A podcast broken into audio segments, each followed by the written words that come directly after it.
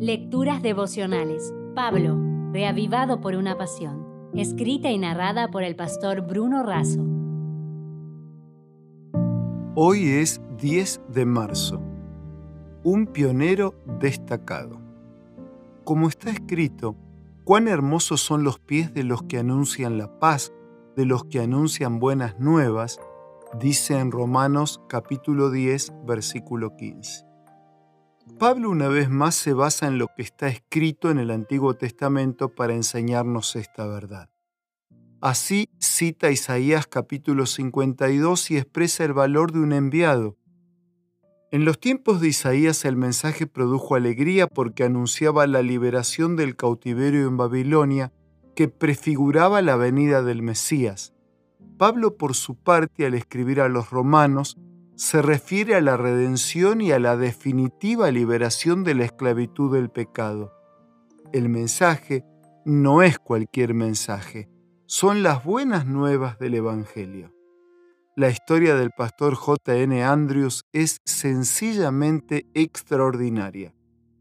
Él fue el primer misionero oficialmente enviado al extranjero por la Iglesia Adventista. Fue el tercer presidente de la Asociación General y fue quien logró leer la Biblia en siete lenguas y podía repetir de memoria todo el Nuevo Testamento. Cuando Elena de Huay escribió a los primeros creyentes en Europa, les dijo, les enviamos al hombre más capaz que teníamos en nuestras filas. Su jovencita hija Mary fue de gran ayuda en el campo misionero, en la preparación de la primera publicación al francés. Desdichadamente contrajo tuberculosis el pastor Andrews buscó la mejor atención médica para ella y noche y día acompañó a su hija agonizante aun cuando le aconsejaban que se cuidara para no contagiarse. Mary falleció el 27 de noviembre de 1878 cuando tenía 17 años. En el diario puede leerse lo siguiente. Ayer en la mañana a las 4 y 30 mi querida hija Mary falleció. Esta niña me ayudó mucho en Europa, incluso cuando pasamos por momentos de privación. Ella enfrentó todo con coraje, paciencia, fe y esperanza. Lo que sufrió allá hizo que se enfermara de tuberculosis, la que avanzó rápidamente. Ella enfermó cuando su ayuda se había vuelto muy valiosa.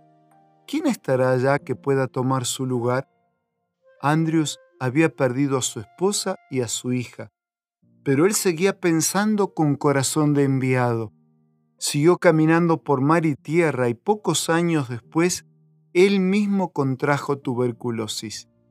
Mientras la enfermedad avanzaba y su cuerpo se deterioraba, pidió un bolígrafo y un trozo de papel. Reuniendo sus últimas fuerzas, escribió, Dejo 500 dólares para la misión en Europa. Luego dijo, ¿hay algo más que pueda hacer por la causa de Dios?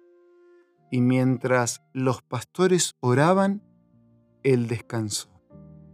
En Crespo, Argentina, en el Museo de la Primera Iglesia en Sudamérica, hay una inmensa placa que dice, por su espíritu ellos comenzaron, nosotros terminaremos. Necesitamos el mismo espíritu de sacrificio y compromiso de Andrews y de todos nuestros pioneros.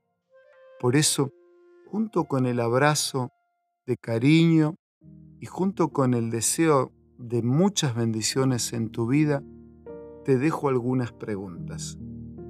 ¿Somos nosotros los que terminaremos la misión para que Jesús pueda venir? Si no somos nosotros, ¿quiénes? Y si no es ahora, ¿cuándo?